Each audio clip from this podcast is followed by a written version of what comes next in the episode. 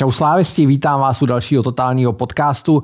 Dneska nejsme na stadionu, ale jsme v krásném prostoru hotelu Le Palais Art Hotel eh, a mým dnešním hostem je někdo, kdo moc rozhovory nedává a to je sportovní ředitel Slávě Jiří Bílek. Dobrý den. Dobrý den. Eh, děkujeme, že jste dorazil. Prostředí krásný. Těžko k tomu něco dodat není špatný občas oskočit od stadionu a tím se dostávám k první otázce. Jaké to je být sportovní ředitel, když jste byl tak dlouho aktivní hráč, kapitán Slávě uh, a najednou sportovní ředitel, manažer? Tohle je asi teď třeba vaše častější kulisa než stadion, nebo minimálně v určitých případech. Obě role, obě role jsou velká zodpovědnost a velká čest. Být v takhle velkém klubu. Ty největší rozdíly jsou Eh, jako hráč se vlastně staráte sám o sebe. Staráte se o to, abyste byl dobře připravený na zápas. Staráte se o to, abyste dobře jedl, dobře spal, dobře pil. Eh, máte velké emoce, máte před zápasem emoce, po zápase emoce. Když to v roli manažera se staráte o všechno, jenom ne o sebe. Takže to jsou vlastně největší rozdíly těchto těch dvou rolí, ale obě dvě ty role, říkám, jsou velikánská čas velká zodpovědnost. Dokázal jste si představit, že budete sportovní ředitel, když jste hrál? Nebo dokázal jste si sám sebe představit v manažerský roli? Mně vlastně přijde, když vás sleduju, že to k vám sedí. Že vlastně, já si vás samozřejmě pamatuju na hřišti, ale uh, dokonce bych řekl, a teď to bude trošku zvláštní, a že k vám sedí ještě víc tahle role. Popravdě řečeno, eh, když jsem byl hráč, tak jsem si to dokázal představit jenom malinko a sám sebe jsem spíš viděl jako v roli trenera. Protože když už končila moje kariéra a bylo mi 32, 33, ten poslední půl rok, rok už jsem tolik nehrál. A, a, a na mě je vždycky hrozně vidět, když, eh, když jsem nehrál, jsem byl smutný a bylo to na mě vidět. A v té době můj brácha hrál za jednu malou vesnici, která se jmenuje Okrouhlo, kde kousek bydlím. A začal jsem je trénovat. A zjistil jsem, že mi to hrozně naplňuje, že mě to baví. A udělal jsem si tehdy licence, udělal jsem si C, uh, Grassroots C, B i Ačko. A měl jsem velikánskou radost z toho, že, uh, že to, co těm klukům přenáším, takže to na tom hřišti vidím. Uh, pak samozřejmě, když uh, jsem dostal nabídku od Jaroslava, jsem se stal sportovním manažerem, tak uh, jsem se do této role zakous a, a snažím se tu roli dělat na maximum jako hráč jsem chtěl být, vždycky jsem měl cíl, chtěl jsem být nejlepší, nejlepší na světě. Jako když jsem o sobě přemýšlel jako o trenérovi, tak jsem chtěl být nejlepší trenér. Teď, když jsem, když jsem sportovní manažer, tak chci být ten nejlepší sportovní manažer. Než se dostaneme k té manažerské roli, tak pojďme si schrnout vlastně tu vaši kariéru fotbalovou a hlavně cestu do Slávie, protože eh, vy jste samozřejmě zažil eh, to období, o kterém se tady bavíme s řadou hostů často, což je ten rok 2014, boj o záchranu. Hmm. Vlastně jeden bod nás dělil od sestupu do druhé ligy. Uh, Slávě je zadlužená, potom příchod nového investora, příchod Jaroslava, uh, Indry Trpišovského, Zdeňka Huštěského, celého toho týmu a najednou něco, co nezažila snad žádná generace slávistů, tak mě by vlastně zajímalo to vaše vnímání i z pozice hráče, hmm. nejenom toho manažera. Já jsem přicházel uh, po tomhle tom, co vy jste zmínil, kdy, kdy Slávě se poslední moment zachránila v Lize. A tehdy to bylo velikánský štěstí. Mojí kariéru provázel jeden, jeden kondiční trenér, který se jmenoval Daniel Hejret a mě trénoval asi 8 let. A úzce spolupracoval s Mírou Beránkem, oni spolu byli v Kazachstánu, v Astaně. A tehdy, když já jsem končil v Polsku, tak jsem právě přes Dana Hereta jsem mluvil s Mírou Beránkem a ten mi říkal, hele, půjď do Slávě, to by mohlo by to být dobrý, eh, my to chceme znovu nakopnout, chceme to zvednout. Já jsem byl nadšený, protože Slávě je velikánský klub a, a když jsem přicházel, tak jsem si Uh, tak jsem si myslel, že budu, budu hrát o titul a, a bude to veliký a těšil jsem se, že se vrátím domů, protože jsem z Prahy. A když jsem se vrátil, tak ono to tak skutečně bylo. My jsme prvních pět zápasů, uh, Míra Beránek to neskutečně nakopnul a my jsme první pět zápasů hráli o titul. Ale uh, ta doba byla těžká, protože tehdy nevím, v průběhu roku nám přestali chodit výplaty a bylo to těžké a myslím si, že někteří kluci začali řešit existenční problémy a to se odrazilo na těch našich výkonech. Pak jsme skončili jedenáctý a potom, potom právě přišel Jaroslav eh, s velkou investiční skupinou a, a nakopnul to a potom všichni ten příběh znají. Přišel Dušan Uhrin, skončili jsme, uh, skončili jsme pátý, pak Jarda Šilhavý, vyhráli jsme první titul. Začaly právě přicházet velikánský jména a, a, no a pak už všichni ten příběh znají. No. Kdybyste měl srovnat, hrál se v Kaiserslauternu, v Lubinu, Polském, uh, kdybyste měl srovnat Německo, Česko, Polsko z hlediska mm-hmm. kvality těch lig. Mm-hmm. Tady by se měl srovnat tyhle, ty tři, tyhle ty tři produkty jako pro, pro fanouška nebo pro, pro člověka, který je zainteresovaný v fotbalovém prostředí. Tak německá liga je samozřejmě to úroveň, je to nejvejš. Ze všech možných úhlů pohledu, ať je, to, ať je to sledovanost, ať je to herní styl, ať je to ekonomika, ať je to uh, možnost přivést a udržet uh, kvalitní hráče, zázemí, stadiony. To je všechno na to úrovni. Uh, Polsko, Polsko díky euru v roce 2012 má taky skvělou infrastrukturu. Je to velká, bohatá země, myslím, že kolem 40 milionů lidí, takže taky velký televizní práva, hm, kvalitní liga. Co se týče herního stylu, tak eh, si myslím, že, že ta liga je s Českou, s Českou vyrovnaná. Eh, kde je Česká liga lepší, tak je to vršek, vršek české tabulky a tuhle tu tezi podporuje určitě to, když se podíváte na posledních deset let, tak my, my jsme hráli konferenční ligu, čtvrtfinále konferenční dvakrát, čtvrtfinále Evropské ligy, ligu mistrů. Plzeň hrála třikrát, čtyřikrát ligu mistrů. Když to týmy z Polska, nevím, asi musel bych hluboce zapátrat v paměti, kdy hrál ligu mistrů, možná Legie Varšava. Takže eh, kdyby se měl porovnat ty, ty produkty, tak Bundesliga je samozřejmě nejvejš, pak je to Polsko, Polsko, Česko ale kdybyste se zeptal na, na Slávy, tak eh, Slávy je něco jiného. Slávy díky, díky tomu, jaký, jaký hrajeme herní styl, jaký je tady zázemí, jak se staráme o fanouška, jaká je tady sledovanost našich zápasů, tak patříme do, do, do Bundesligy, kdyby se to měl porovnávat. Dovolím si říct, že bychom mohli být top, top 6 třeba. Sledovanost je vynikající. Točíme po eh, zápase s Luhanskem, což byl druhý nejnaštívenější zápas v Evropské lize eh, v tomhle kole, což je moc pěkný. A to na ligu ještě přišlo o pár stovek eh, víc lidí, tak je vidět, že letos to teda jako náštěvnost je neskutečná, jako neuvěřitelná, k tomu se možná dostaneme. Eh, jak jste se stal tím sportovním ředitelem? Vy už jste na to narazil, že za vámi přišel Jaroslav, který tak nás zajímají detaily, nepochybně. Bylo to v době, kdy jsem jak jsem říkal na začátku, už ta moje kariéra šla směrem dolů a já jsem, já už jsem moc nehrál ten poslední rok. A bylo to právě, při, začali přicházet noví hráči, velký hráči, tehdy přišel Michal, Michal Liftner na moji pozici a já jako hráč už jsem, už jsem cítil, že, že mám být brzo vyměněný a tehdy jsem si řekl, no tak to v žádném případě, já, já jim to ukážu a, a začal jsem trénovat ještě víc, než, než jsem trénoval což byla ta chyba, protože to tělo v tom mém věku už bylo unavený. A taky jsem se zranil a, a byl jsem mimo asi měsíc a půl. A těžko jsem se do toho vracel, když jsem se vrátil, tak už jsem na to jako skutečně neměl.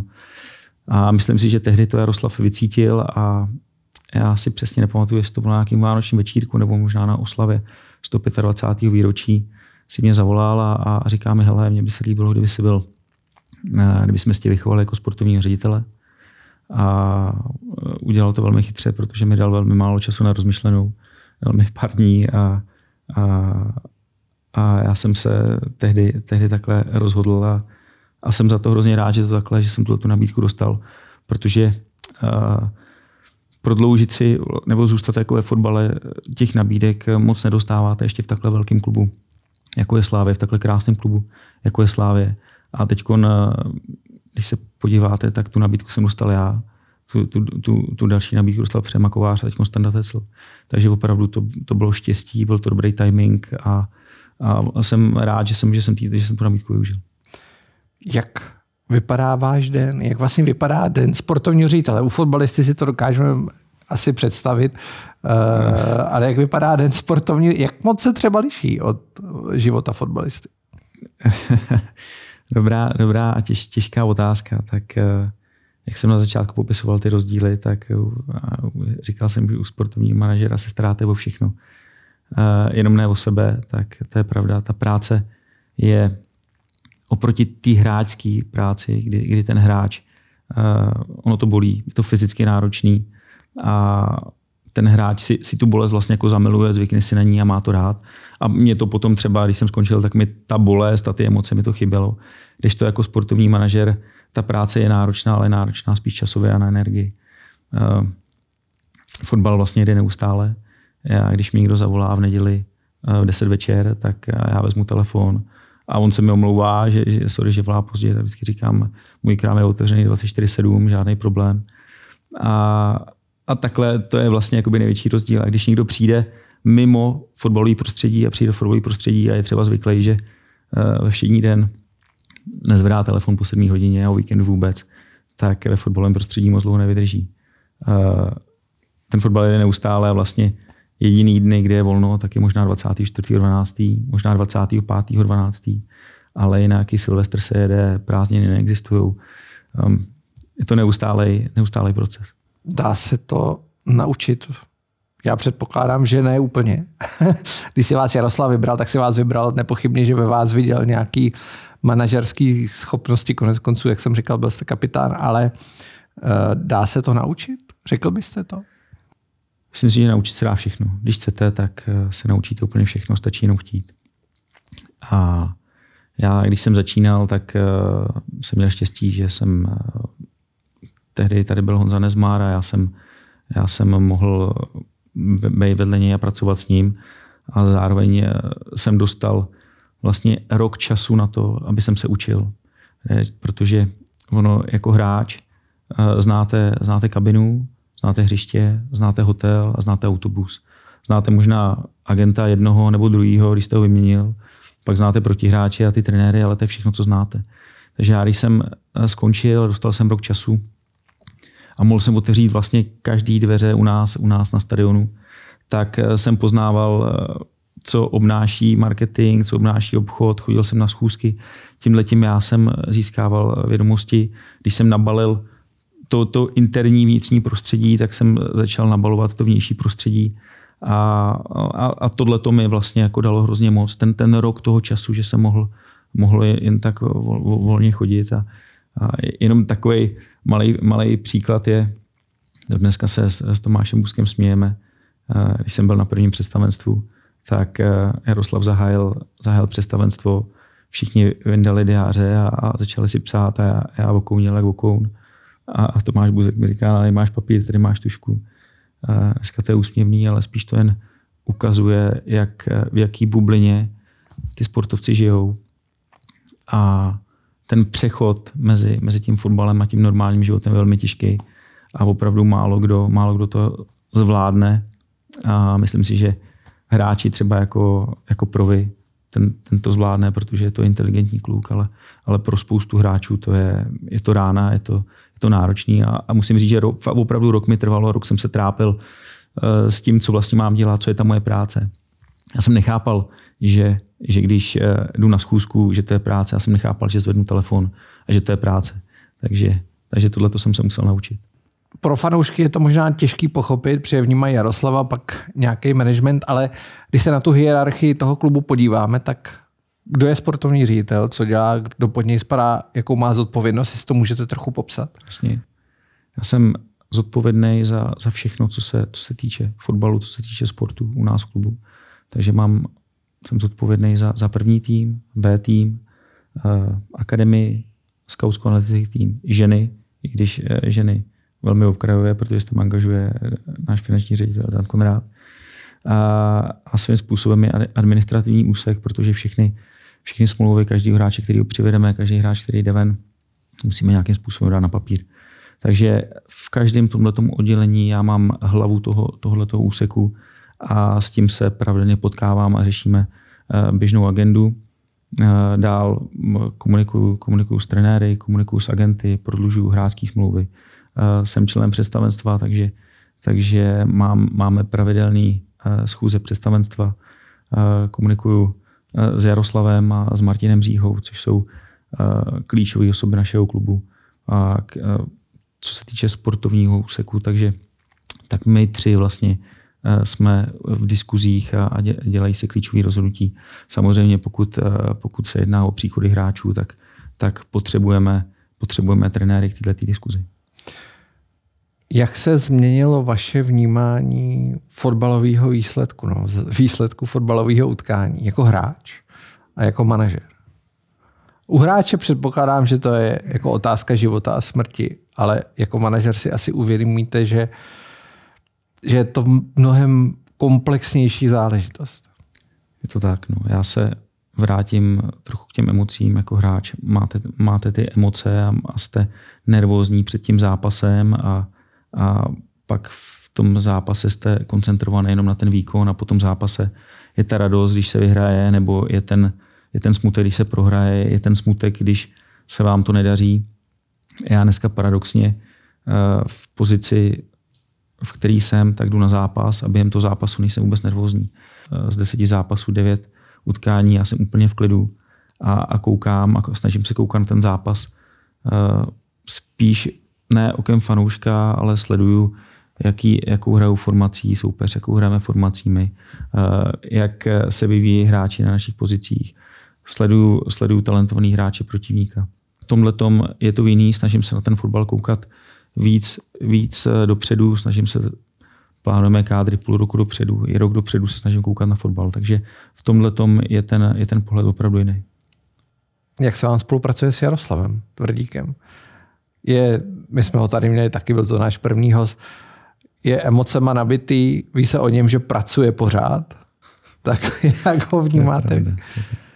Jaroslav je skvělý. Jaroslav je, eh, je to, je to férový člověk, je to hodný člověk, je to skvělý šéf, je to náročný šéf. Pokud eh, si chcete získat jeho respekt, tak musíte mít výsledky a zároveň musíte udržet to jeho tempo, jak jste, jak jste zmínil. Což není jednoduchý. Což není jednoduchý a myslím si, že málo kdo, málo kdo to vydrží. A a já si hrozně vážím toho vztahu, který aktuálně máme, protože eh, jsme si to, já se Jaroslavem spolupracuju 8 let a ten vztah jsme si budovali a, a teď eh, říkám, veškerý, veškerý rozhodnutí, vyjednávání eh, dělá, děláme spolu plus Martin Dříha, sdílíme informace mezi sebou, což, což nám dává velikánskou sílu, protože když se nás snaží někdo, někdo obejít, tak, tak všechny informace máme a můžeme, můžeme používat. Takže Jaroslav je, je to bombardák. Je to on, kdo dává to klíčové rozhodnutí, když je, nevím, dostanu se k odchodu Ondřeje Lingra, když je odchod hráče nebo příchod velkého hráče, tak je to vždycky on, kdo má to poslední slovo? Samozřejmě. Jaroslav je, je zástupce, zástupce majitele. Eh, tady si myslím, že, že, že panuje hodně jakoby nejasností a předsudků o tom, jaká je vůbec role sportovního ředitele, protože já, když jsem eh, třeba dělal přednášku pro polský, polský fotbalový svaz a bylo tam 32 polských sportovních ředitelů na úrovni první a druhé ligy. Tak jsem se jich ptal, kdo z vás má to, to právo udělat rozhodnutí bez, bez majitele. Ani jeden se neozval. Když jsem byl na přednáškách Paula Michla, sportovního ředitele eh, Monaka nebo Mončiho, sportovního ředitele Sevily, nebo když komunikuju s lidma eh, vyjednáváme, žádný sportovní ředitel nemá to právo udělat, udělat to zásadní rozhodnutí. U nás je to Jaroslav, který ty, ty rozhodnutí dělá. A vždycky je to o tom, pokud není schoda u, u lidí, který, který jsou v tom procesu, v tom rozhodování, pokud není schoda, tak eh, záleží na síle argumentů, kterými máme a Jaroslav potom, potom udělá rozhodnutí. Kdybychom se vrátili na obecnější úroveň, Hodně ten váš život je o přestupech, nepochybně. Hodně o doplňování kádru, odchodu hráčů. Eh, nejenom, ale tohle je věc, kterou ten fanoušek vidí, vnímá ji, řeší, neustále řeší novináři, kdo přijde, kdo odejde. Jak vlastně ten fotbalový přestup vzniká? A teď pojďme si to rozdělit.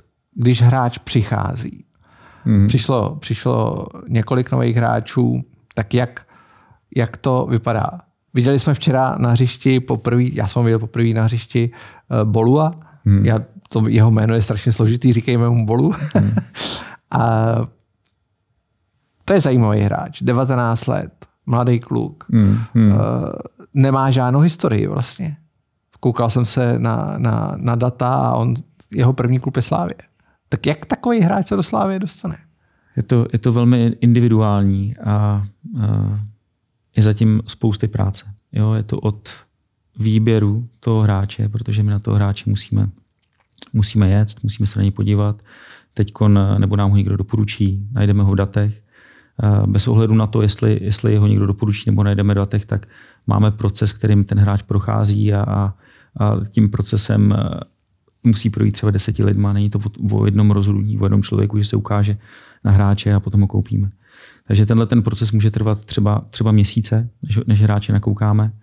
A, a když se rozhodneme o tom, že, že ten hráč je pro nás hodný a dá, dají na to zelenou vlastně všichni eh, lidi ze sportovního úseku, dám na to zelenou já, dají na to zelenou trenéři, jdeme za Jaroslavem, ten nám na to, eh, ten nám na to dá volný budget, dá na to tedy zelenou, tak potom oslovuju, oslovuju klub, oslovuju agenta a snažím se toho hráče získat. Ono je taky je velikánský rozdíl, jestli děláte hráče z České republiky a nebo ze zahraničí. Protože z České republiky je to vlastně hrozně jednoduchý, protože vy máte veškeré informace, máte na talíři. Vy toho hráče vidíte, každý týden ho vidíte.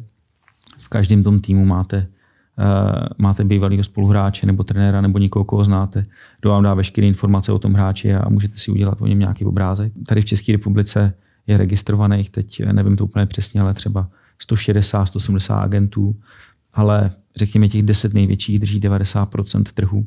Takže oslovím, oslovím agenta, všichni, všichni je znám, takže i tato práce až, až na vyjednávání je většinou jako, je, je jako jednoduchá. A úroveň klub klub má, má taky své specifika a je to o tom, že se domluvají majitele.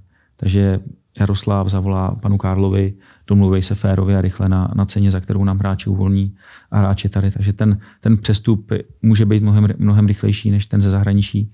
Ze zahraničí získáme ty informace, je to mnohem těžší.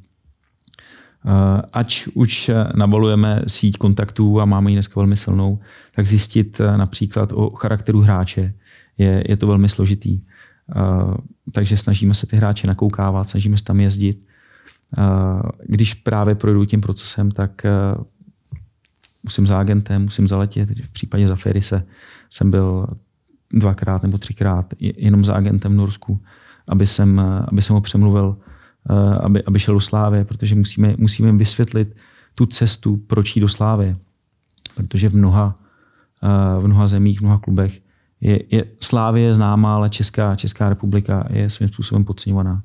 Takže Eh, musíme jim popsat argumenty, což je pro nás díky teď úspěchu, který za poslední 6 let máme, tak je to pro nás jednodušší, protože oni vidějí tu historii, že my dokážeme hráči přivádět, dokážeme je díky našim trenérům zlepšovat a potom prodávat za velké peníze.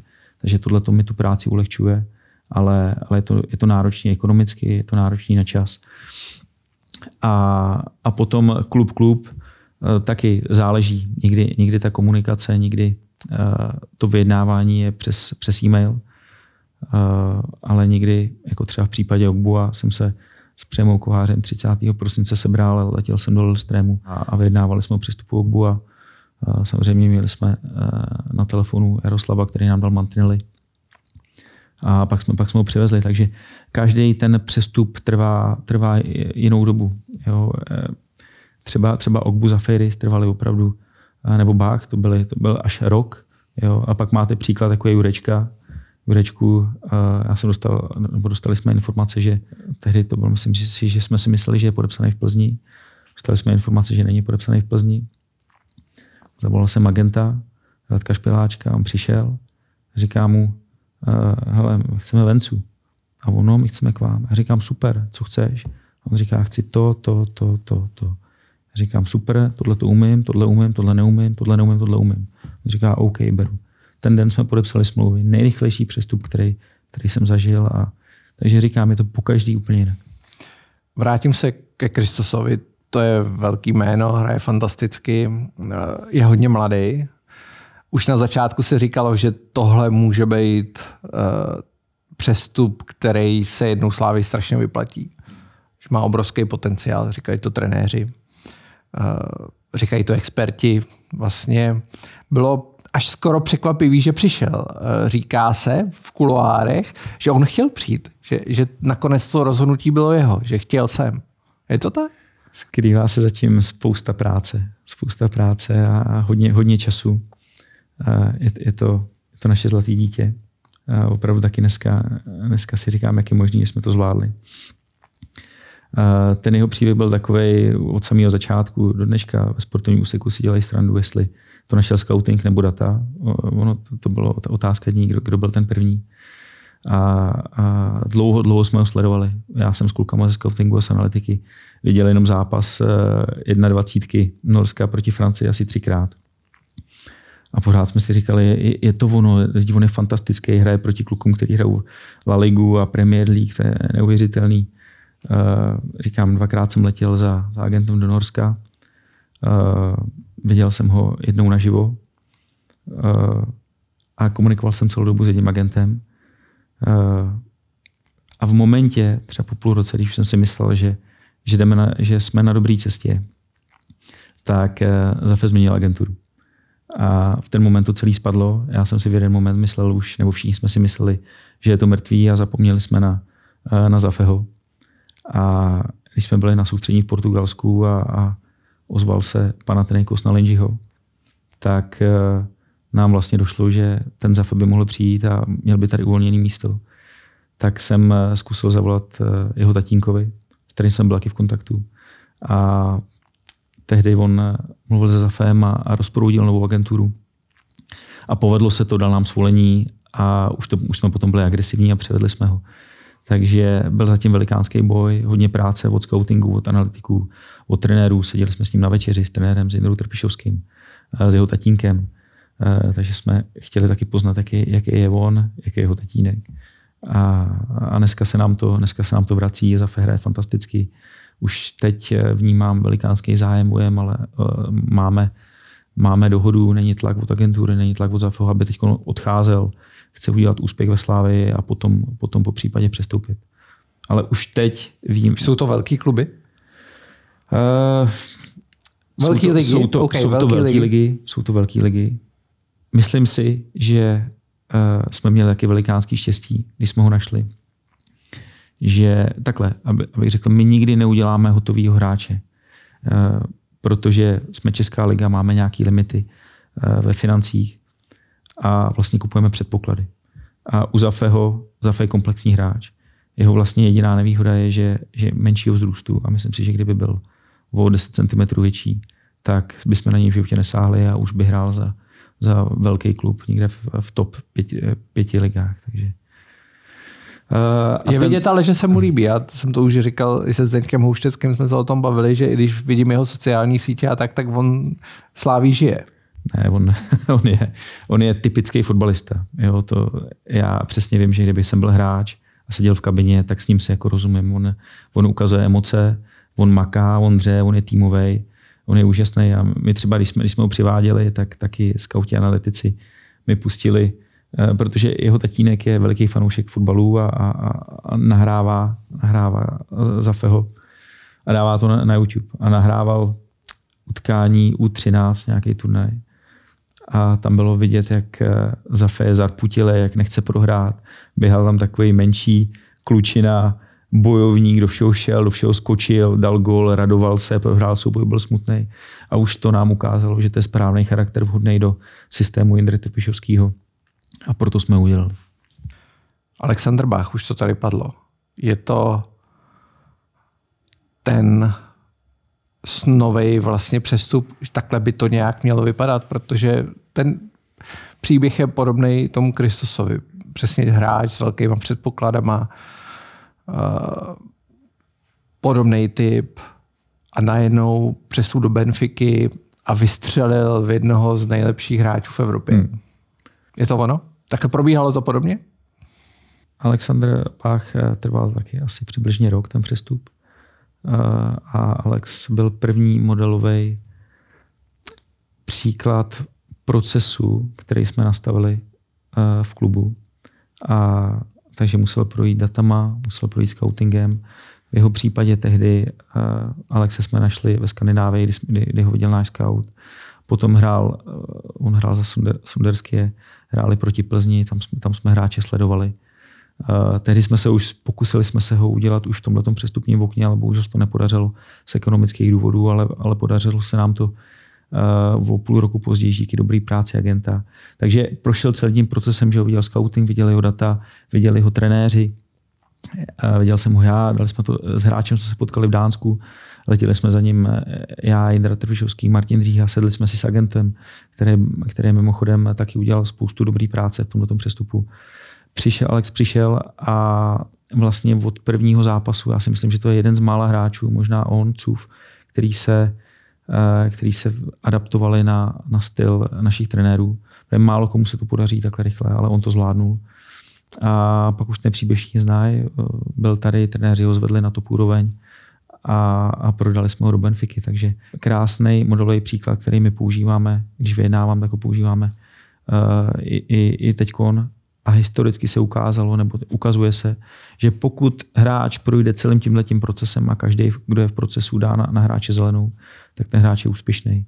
A byli to hráči jako, jako Bach, byl to hra, hráči jako uh, Ogbu, Zafiris, Jurásek. Takže uh, tohle je ideální příklad. No. Kež bych bylo víc takovýhle příkladů.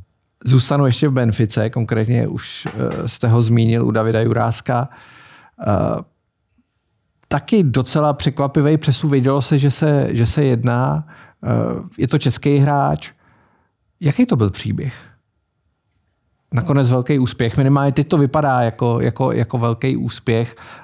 Uh, už z těch prvních záběrů bylo vidět, že špičkový klub přišel do špičkového klubu, ale je tak dobře připravený, že si tam prosadí. Jak jsem zmínil, prošel, prošel celým tím procesem, kdy jsme všichni v klubu na něj dali zelenou. A Juras eh, měl v začátku měl jaký problémy s adaptací, nicméně zvládnul to a pak začal, začal hrát a začal hrát skvěle.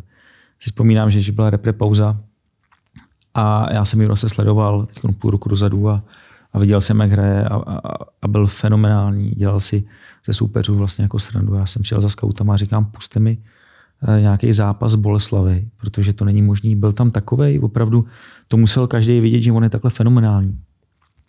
A nebylo to tam. Byly tam opravdu jenom jako záblesky té jeho geniality nebo té jeho výjimečnosti. A, takže to musím ocenit práci všech lidí, který, který v tomto procesu byli, že to tam jakoby viděli. A, a ten příběh byl na Jurase, jak začal hrát takhle dobře, tak na Jurase už v zimním přestupním oknu už, jsem, už jsme dostali vlastně konkrétní nabídku z italského, jednoho italského klubu. Byly to, bylo to 6 milionů a 30% z dalšího prodeje.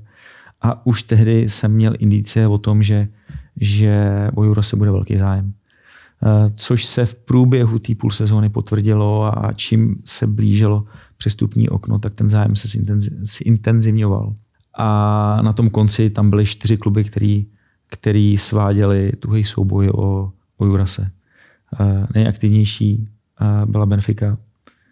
V jeden moment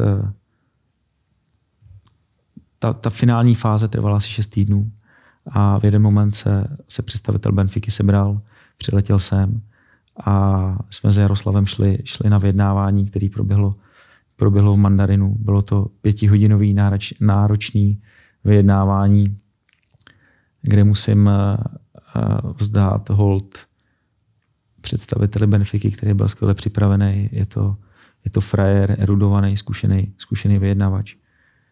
Nicméně uh, narazil, narazil na nás, narazil na Jaroslava, který, který, kdybych měl vypíchnout kvalitu, kterou Jaroslav má, vynikající kvalitu, kterou má, tak to je, to je vyjednávání směrem ven z klubu, kdy, uh, kdy někteří lidi, kteří by už dávno prodávali, tak on dokáže, dokáže udržet tu cenu a vyšponovat cenu do, do astronomických výšin.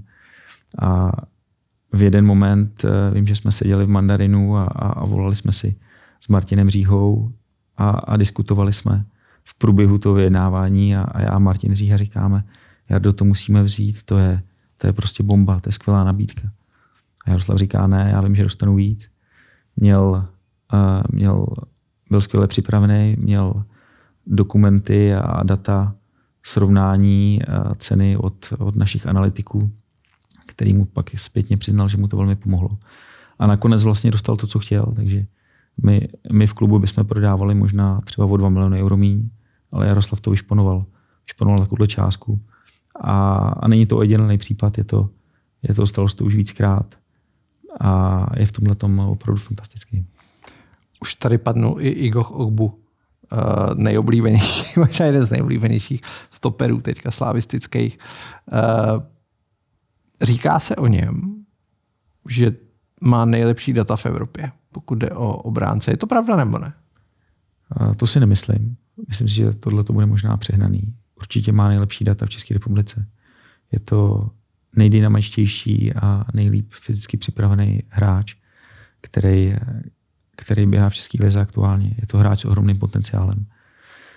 Myslím si, že do budoucna to bude zase další hráč, který ho Slávě velmi dobře prodá. Je to naše, naše velký aktivum. Jeho velikánská výhoda je, že to je, že to je lídr. Když jsme, proda, když jsme prodávali nebo dávali na hostování hráče Usora, tak jsme ho dávali, když jsme byli na soustředění v Portugalsku. A tehdy jsme jednali s Laskem a máme s Laskem máme vynikající vztahy a kluci z Lasku přijeli. A tehdy Igoch přijel, uh, hrál první zápas proti, já už si nespomínám, proti komu jsme hráli. A po tom zápase jsem se bavil se sportovním ředitelem Lasku a on mi říká, Usor dobrý, ale ten Igo, to, to je něco neuvěřitelného. On byl dominantní, on byl první zápas, on mluvil, dirigoval, předskakoval, on vlastně uh, plnil všechny ty požadavky, které trenéři na něj měli bez ohledu to, aby, aby se to jako učil, tak už to v sobě měl. Takže Iguch je jeden, jeden z, z diamantů, který teď v týmu máme. Sima. Příběh, který ve své době už je přece jenom nějaký čas uplynul, takže už se to tolik neřeší, ale ve své době to byl přírodní úkaz. Přišel, zazářil neuvěřitelným způsobem. Říkal se, tohle je hráč pro Barcelonu a pro Real, nevím pro koho všechno, pro jako ty nejlepší kluby. Jaký byl ten příběh vlastně? Simu mám spojenýho uh, s Martinem Říchou. Martin Říha, dnešní CEO. Eh, tak když já jsem přicházel na pozici sportovního ředitele, tak v té době Martin se stal sportovním právníkem mimo dělení a všechny vyjednávání, všechno, všechno jsme dělali spolu. A příběh Sima byl náš první přestup, který jsme od samého začátku i od vlastně nejtí hráče nebo jako vidění toho hráče až do samého prodeje hráče jsme absolvovali jako s Martinem. Samozřejmě byli v tom další, další lidi, ale já to mám spojený, já to mám spojený s Martinem. Takže my jsme, my jsme Simu našli v utkání proti Táborsku, kde hrálo naše Bčko. Uh, Martin, Martin je z tábora, tedy jsme se tam měli podívat, jel, jel se tam podívat já, Martin, to z toho je snad někde na sociálních sítích pamatná fotka, kde sedím já, Martin, Radek Černý, byl tam Míra Beránek, byl tam šéf scout Zdeněk Mikiška a Petr Hurek, šéf, šéf akademie, koukáme na ten zápas. Říkáme si, to není možné, co to tam běhá za blázna. Ten je, ten je fantastický, toho, toho musíme, musíme, si, musíme ho zkusit. Začali jsme vyjednávat eh, s táborem, tábo, eh, s táborským. Táborsko bylo tehdy fantastický, protože nám hráči dalo na týdenní testy. My jsme si ho zkusili v Bčku a seznámili jsme se s, s, s jeho agentem Danielem Christosomem, eh, který nám i teď v budoucnu hrozně moc pomáhá. A te, tehdy jsme tedy vyjednávali s Danielem, domluvili jsme se na všem, koupili jsme hráči do B týmu a on po nějakém čase to bylo před covidem, nebo v době covidu a díky tomu, že byl covid a padlo několik hráčů sáčka, tak trenéři si ho vybrali do, do prvního týmu a potom už všichni ten příběh znáte, mu začalo se mu dařit. A byl skvělý, dal spoustu gólů a velikánský zájem, jak jste zmínil. Velikánská škoda je, že ke konci toho našeho angažmá on se zranil a ta cena mohla být mnohonásobně vyšší a my jsme ho vlastně kupovali. Uh, myslím si, že tři měsíce nehrál jako do míče, byl mm, zraněný mm, mm. a i tak jsme ho prodali kolem 10 milionů euro, takže krásný příběh a ještě když si vzpomenu za, za jakou příznivou cenu jsme ho vlastně koupili, protože to bylo v řádu 100 tisíců eur a prodali jsme ho za, za miliony eur, tak eh, to byl krásný příběh. Nebyl to typický proces, byl to, byl to zase jiný příběh, bylo to jinak, bylo to odpracovaný, bylo to sebrat se jet, vidět ho, odmakat si to na, na vyjednáváních, potom trenéři, jeho spoluhráči, samozřejmě všichni, všichni na to mají velikánský vliv. Ale o to je to krásnější, že ten fotbal skýtá plno, plno růz, je, je různorodý a plno jiných příběhů. my jsme tady zmínili Alexandra Baha, Kristose Zafeirise, uh, přišel Konrád Valem, uh, co všechno hráči ze Skandinávie. Ví se, že slavističtí agenti rádi jezdí do Norska a uh, proč Skandinávie? Vlastně je to, je, má to nějaký důvod? Ten důvod je vlastně, vlastně jako jednoduchý. My, uh, my sledujeme celou Evropu. Vlastně sledujeme celý svět. Sledujeme Jižní Ameriku, sledujeme Afriku, sledujeme dneska i, i Ameriku sledujeme, ale, ale ty hlavní trhy jsou v Americe a hlavně sledujeme trhy, které jsou pro nás dostupné. Pro nás nemá smysl sledovat Premier League, německou ligu, italskou, francouzskou, protože za prvý na ty hráče nedosáhneme ekonomicky a za druhý ty hráči k nám ani nechtějí. Uh, jeden příklad za všechny, když jsme před uh, třema, čtyřma rokama oslovili hráče, hráče Ortegu, který tehdy hrál za, za Bielefeld, protože se nám líbil, je to brankář. Dneska, by the way, je třetí golman v Manchesteru City. Uh, tak já, když jsem se potkal s agentem, tak agent mi říká, no vůbec, to v žádném případě nás Česká liga vůbec nezajímá, my chceme mít jako jinam. A, a Bielefeld je takzvaný jako jojo, jojo klub, který lítá mezi první a druhou ligou, takže i, i klub ze spodku první Bundesligy je, je pro nás, je nás problém. Zpátky k vaší otázce, proč, proč Skandinávie eh, dokážou, dokážou vychovávat hráče. Vlastně Zafiris a Ogbu jsou typickým příkladem, eh, jak funguje norský fotbal. Jejich škola je, je skvělá. Zafé sice řek, na půl řek, ale přišel do Norska v sedmi, v osmi letech. Takže prošel tou, tou, tou školou norského fotbalu. A když se například podíváte na norskou 21, tak skoro všichni hráči, kteří v ní jsou, kteří byli na Euru, tak hrajou v zahraničních soutěžích, hrajou v Anglii, hrajou v Belgii, hrajou v Holandsku, hrajou v Čechách. Takže to ukazuje, že mají že maj dobře individuálně připravený hráče, o který je zájem v zahraničí. A takže to je Zafé a Igoch, to je africký hráč, který přišel do, do Norska. A například my, když jsme o něm vyjednávali, tak vyjednával jsem se sportovním ředitelem, který se jmenuje Simon. A on, než se stal sportovním ředitelem, tak on je, on je sportovní ředitel, já teď nevím přesně ty roky, to třeba 3-4 roky, možná díl. A předtím se staral o, o adaptaci afrických hráčů do norského, do norského fotbalu. A když si to vezmete, že už před deseti lety norský fotbal přemýšlel nad adaptací afrických hráčů, protože to je spojený s jejich, s jejich příjezdem, s jejich uh, jiná kultura, jiná strava. A už tehdy Lillestrøm, který je nadprůměrný, nadprůměrný klub v norské lize, není to, není to Bodoglimt, není to Molde, a už tehdy takhle přemýšleli, tak dokážete si představit, jaký oni mají náskok před Českou ligou. A je to vidět, na, eh, jako je na, na, na hráči, právě jako je Ogbu, jako je, eh, jako je Fofana, jako je Akor Adams. Takže dokážou, dokážou vychovávat skvělý hráče a dokážou je prodávat za, za, velký, za velký peníze. A to přicházím k tomu, pro skandinávský trh, protože je ekonomicky pro nás zatím ještě dostupný, ale očekávám, že i v budoucnosti to změní, protože díky, díky Americe, díky Saudské Arábii ve fotbale bude velká inflace a ty ceny budou vzrůstat. Změní se to nepochybně, ale eh, je vidět, že i Slávě se snaží pracovat eh, s, s mladými hráči, že stále častěji vidíme eh, hráče, kteří pronikají z těch mládežnických kategorií do toho A týmu, ať už Pechové, Tomáš Vlček, každý ho může vidět. Teď, ty jsem na něj koukal, tak jsem si říkal vlastně, odchovanec, který vypadá trošku jako suk. Výzorem, prostě vizuálně i pohybem. Uh, strašně vyspěl. Jo, on je vlastně ještě mladý, ale vypadá jako dospělý hotový hráč. Matěj Jurásek, uh, určitě hráč, o kterého je velký zájem. Uh, Bolu, už jsme tady na něj narazili, je taky vlastně produktem podobným, bude to přibývat? Je to ta cesta, jak třeba jít i podobnou cestou, jste říkal, Norové dokážou vychovat ty hráče. My zjevně to taky dokážeme, když chceme, když se na tom pracuje. Mluvili jsme tady v těch minulých dílech o Šeberově, o, o, o nový mládežnické akademii, tak jak, jak tohle eh, ovlivní Slávy do budoucna. Jaký to ovlivňuje dneska? snažíme se o to, je to náš cíl.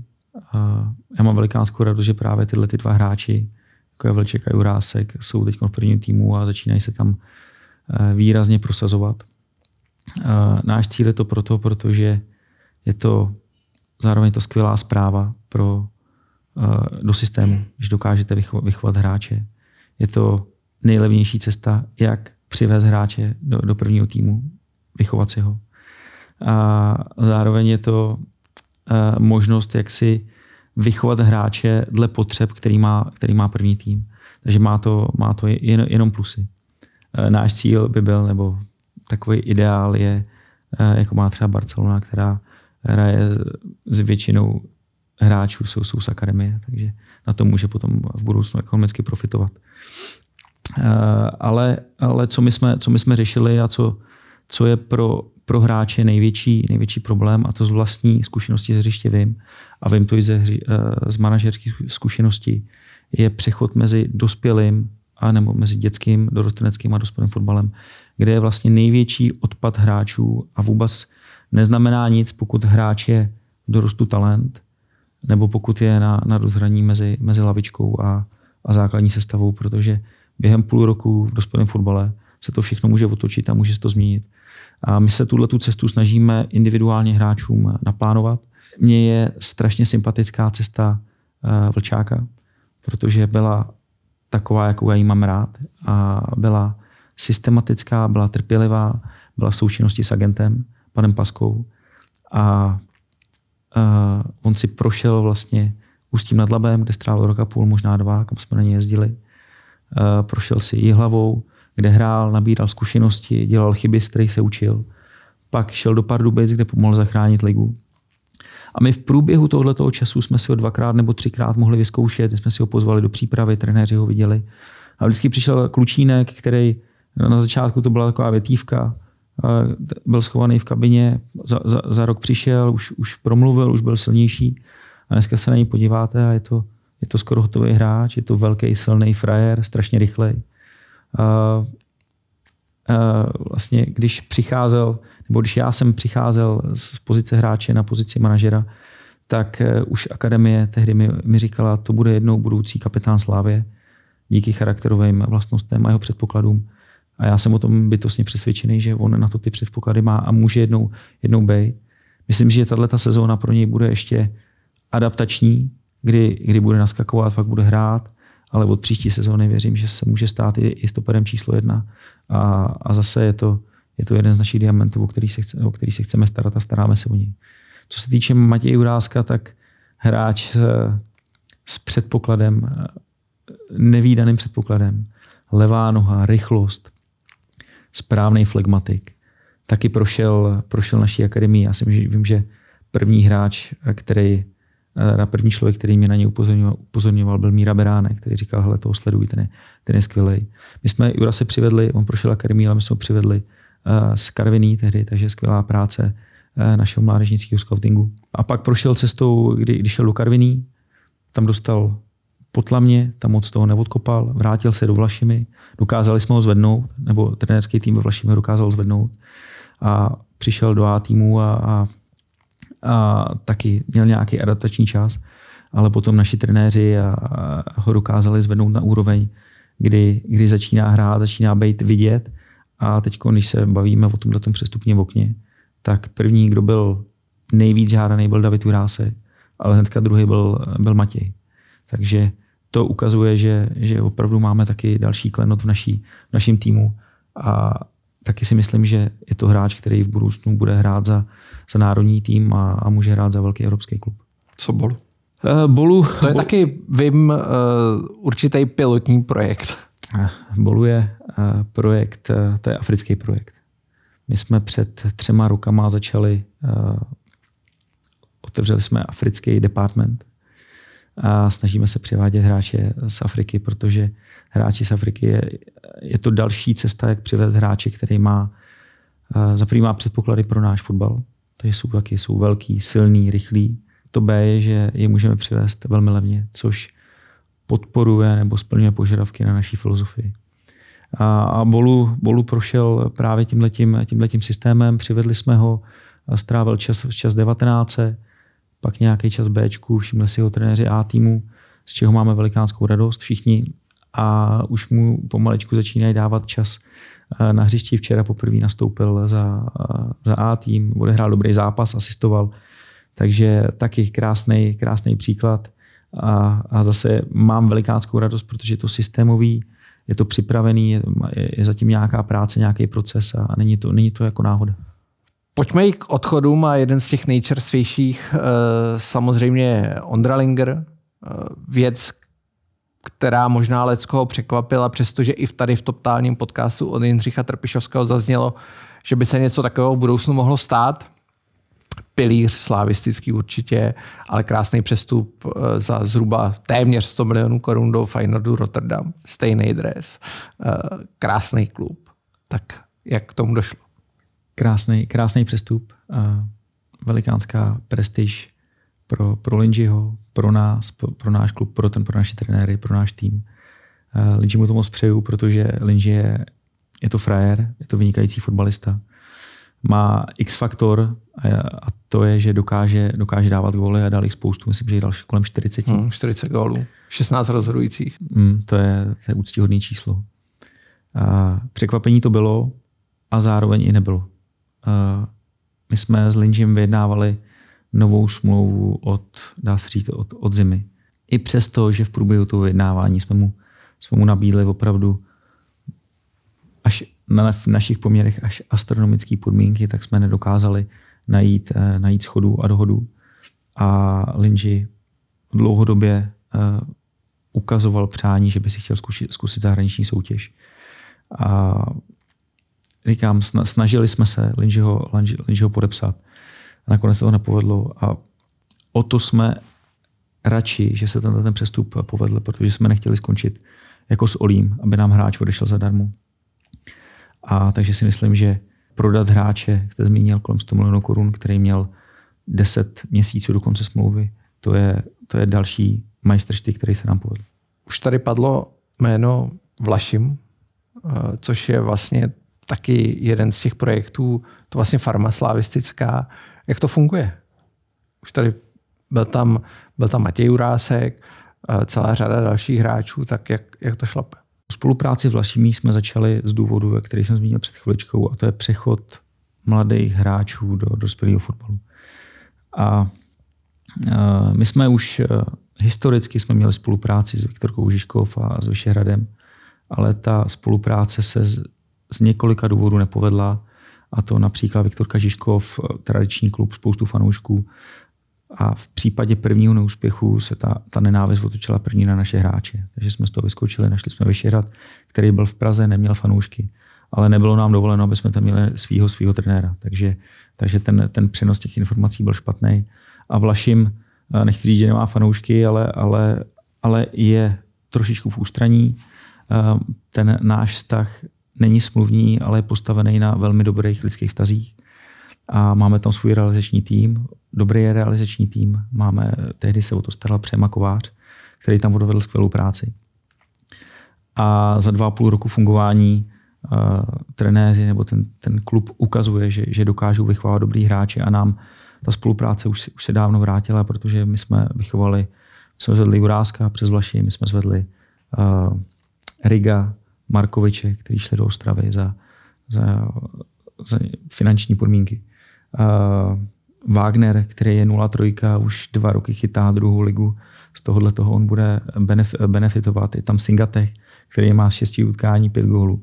Takže Vlašim se ukazuje jako, jako skvělý projekt a, a doufám, že budeme pokračovat i nadále v tomto projektu.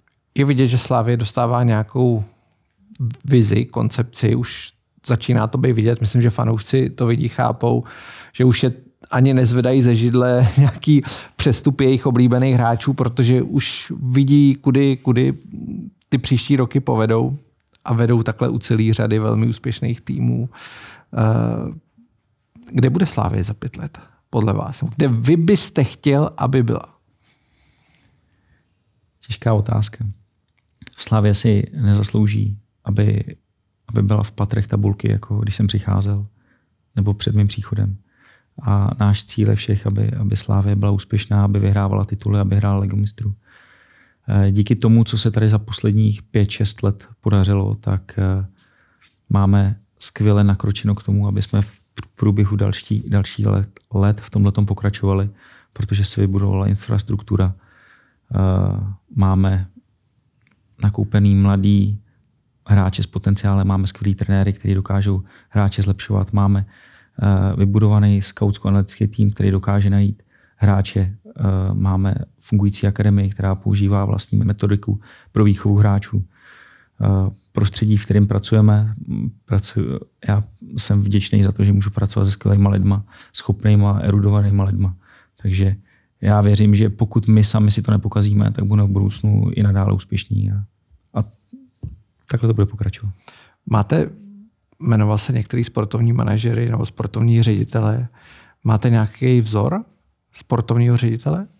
Vzor bych eh, neřekl, že mám. Eh, já jsem, eh, já se snažím si od každého člověka si snažím vzít to dobrý a pokud má něco špatného, tak mě to utvrdí v tom, že, že ta moje cesta je správná.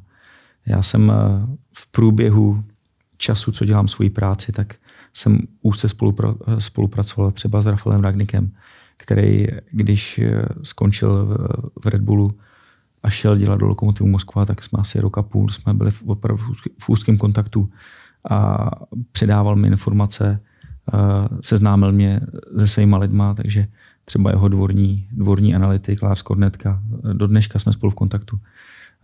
Pomáhali nám jeho lidi, nebo konzultovali jsme, když jsme stavili náš analytický tým, takže, takže nám pomáhali uh, při, při stavbě tohoto týmu. Takže, nebo, nebo Frank Arnesen, který teď bohužel ze zdravotních uh, problémů skončil uh, ve Feynordu, ale taky vynikající člověk, zkušený člověk. On, když jsme, když jsme proti, proti ním hráli, byli jsme spolu čtyřikrát, byli jsme spolu na večeři a vypili jsme nějakou sklenku vína. On je velký člověk a, a sedm let v Chelsea Tottenhamu, PAOK, Hamburg, velikánské zkušenosti. Našel Ronalda, například Fanistruje. Takže velký voko. A vzpomínám si, že jsme spolu seděli na večeři a povídáme si a mu říkám, Franku, řekni mi, jak je možný, že si takhle dlouho vydržel v tom biznisu, teď to je, to je tak, tak náročný biznis, tak eh, hodně stresu. A on mi říká, no, řekni mi, chodíš na každý zápas Ačka? Já říkám, no jasně. Chodíš na Bčko? Já říkám, no jasně. Chodíš na devatenáctku, chodíš na, na, na Vlašim, asi mu to vyprávěl. Já říkám, no snažím se, no jasně. No, tak hlavně to nedělej, nebo si to zblázníš. Od toho máš lidi.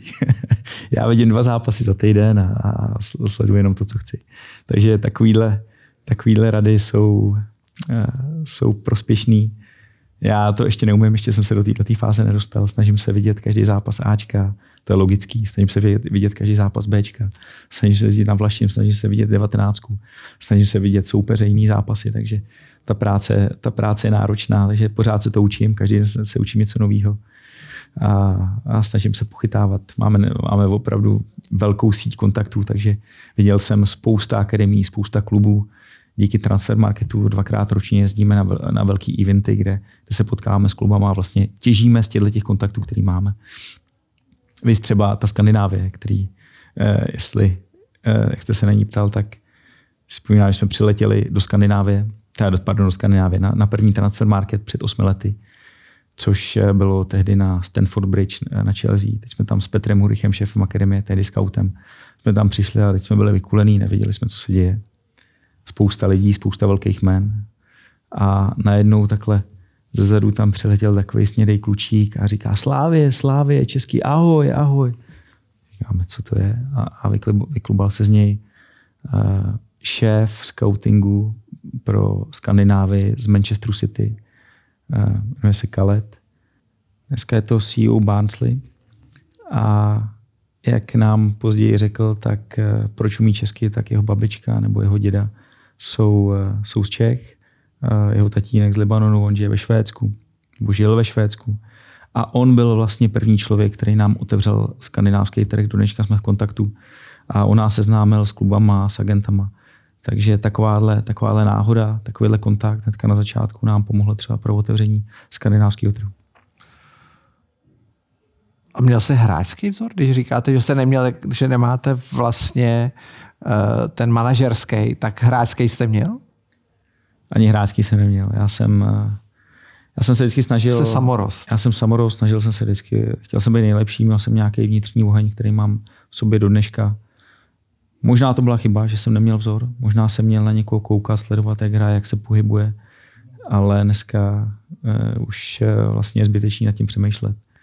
Slávě se dokáže měřit na hřišti s kýmkoliv z Evropy. Víceméně. Dokáže se i sportovní sekce Slávě měřit s Evropou? Jsem přesvědčený o tom, že v rámci České republiky naše skautsko-analytické oddělení nemá konkurenci a jsme suverénně nejlepší. V rámci Evropy nebo, nebo světa patříme k vysokému nadprůměru a, a vlastně jenom kluby, které mají vyšší budgety a investují hodně radat, jsou lepší než, než jsme my. Uh, vůbec jenom ten, ten feedback, který, který my dostáváme za hráče, který, který přivádíme ze zahraničí a jak je dokážeme zhodnocovat, tak, tak vidíme, tak to cítím, jsme chválení na, na fórech, na prezentacích a, a jsem, jsem na kluky hrdý, protože pro mě jsou klíčoví lidi, jako je třeba Kuba, Kuba, Kuba Mareš, který je eh, šéf analytik a má vlastně na starosti převod těch, těch dat do, do fotbalové řeči. Nebo šéf scout Zdeněk Mikiška, který dokáže, dokáže, najít, eh, dokáže najít velký jména, už je, už je ve Slávě dlouho. A vůbec ty výsledky, který, tam, je, tam je spousta přestupů, které se nám nepodařily. Jo? Například Hien, nebo Hien, kterýho jsme chtěli z Djurgardenu, uh, Mintech, který, který, který ho, odešel z Odenzy a koupil, koupil ho Newcastle, dneska ve Finordu. Uh, a spousta, spousta další, Accor Adams, který my, my je třeba dokážeme najít po, po tom, kdy oni vyhrajou 3, 4, 5 zápasů. Už tam jsme, a, ale tam je, tam je třeba krásný to, že my dokážeme přesně poznat to, kdo používá data. Protože my je dokážeme takhle brzo odhalit, ale už tam jsme už to jsou s náma ty kluby, které používají data, jako je Leverkusen, jako, je, jako jsou Brugy. Takže kluby, které mají větší, větší budgety a dokážou nás přetlačit právě v těchto těch finančních záležitostech. Takže tohleto oddělení je, je, je pro nás velmi důležitý. Dokážou vás přetlačit a to je velká fanouškovská zábava a otázka. Jak se vlastně tvoří cena hráče? Protože máme transfermarkt, určitě eh, většina fanoušků, který mají rádi fotbal, nebo velká část, se podívá na jméno, jde se podívat, kolik ten hráč by mohl zhruba stát. Je to oblíbený zejména, pamatuju si, eh, když přišel Sima, tak všichni zašli hledat, kolik by tak zhruba mohl stát a padaly šílené částky. Často je třeba dražší ten hráč, než, než ukazuje ten odhad. Jak se to dělá? Cena hráče se, se odvíjí jako normálně v ekonomice od nabídky a od poptávky. To je normální. Uh, ale transfer markt je, je nástroj, podle kterého si můžete zkontrolovat cenu nebo přiblížit si, si cenu, eh, kterou, kterou ten určitý hráč má. Protože ono je hrozně jako těžký stanovit cenu hráče a každý ten hráč má jinou cenu a každý klub si toho hráče jinak cení.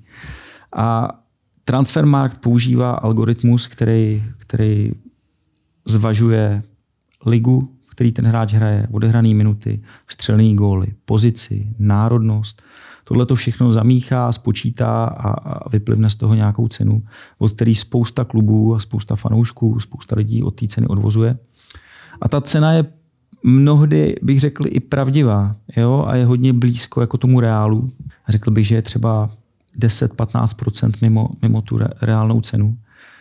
Problém transfer marketu je ten, že On cenu aktualizuje jednou za 4, 5, 6 měsíců a jak všichni víme, tak fotbal je tak dynamický prostředí a, a, a jak uh, památný citát George Besta, jste tak dobří, jak dobře jste hráli poslední zápas, tak tohle to ve fotbale platí. Uh, protože když ten hráč zahraje dobře, tak ta jeho cena jde nahoru. Když zahraje špatně, cena jde dolů. A když nehraje, ta cena se zřítí ještě víc. Takže je škoda, že to aktualizují takhle, uh, takhle málo. A potom, jak jsem říkal, že ta cena je opravdu velmi podobná, tak je tam jeden moment, kdy ta cena se liší. A neplatí to. A to je čím blíž jste konci přestupního okna, tak ta cena neplatí. A neplatí proto, protože do, do biznisu vcházejí emoce. A, a kluby, které potřebují hráče, tak jsou ochotní za ty hráče zaplatit víc. A, a potom se právě, jak jste říkal, tak ty ceny se, se liší od, od toho transfer marketu. Je tady naše oblíbená závěrečná rubrika. Uh, největší výhra. Vaše. A teď nemusí být fotbalová, životní, jakákoliv. Tak já bych eh, nechtěl tady říkat eh, tu jasnou pravdu, že, že to je zdraví a děti. To, to vůbec ne a ty moje otázky budou směřovat k fotbalu. Uh, moje největší výhra je to, že můžu dělat práci, která mě baví, že můžu dělat ve Slávě, v klubu, který mám rád, který miluju, že můžu dělat v prostředí, který, který mě baví a který mě obohacuje a posouvá. To je moje největší štěstí. Největší prohra? Největší prohra je, je kauza. Já sám sebe považuji za, za slušného, ferového člověka. A to, že moje jméno je teď lítá v této kauze a skrze mě pošpiňuje, pošpiňuje slávy, tak mě moc mrzí. Teď poslední stav té situace je takový, že jsem od etické komise, pardon, od odvolací komise omilostněný, což, což je do, dobrá zpráva a já, já, já věřím, že to takhle dopadne, protože nic jsem neudělal. Největší emoce? Rakov a Sevilla. Já vám děkuju, přeju hodně štěstí, věřím, že letos to bude a příští rok skvělá sezóna. Eh, slávisti, vy se na nás dívejte, spousta zajímavých rozhovorů nekončíme, přijdou hosti, o kterých jsme možná ani nesnili. This is Slavia. This is how we play.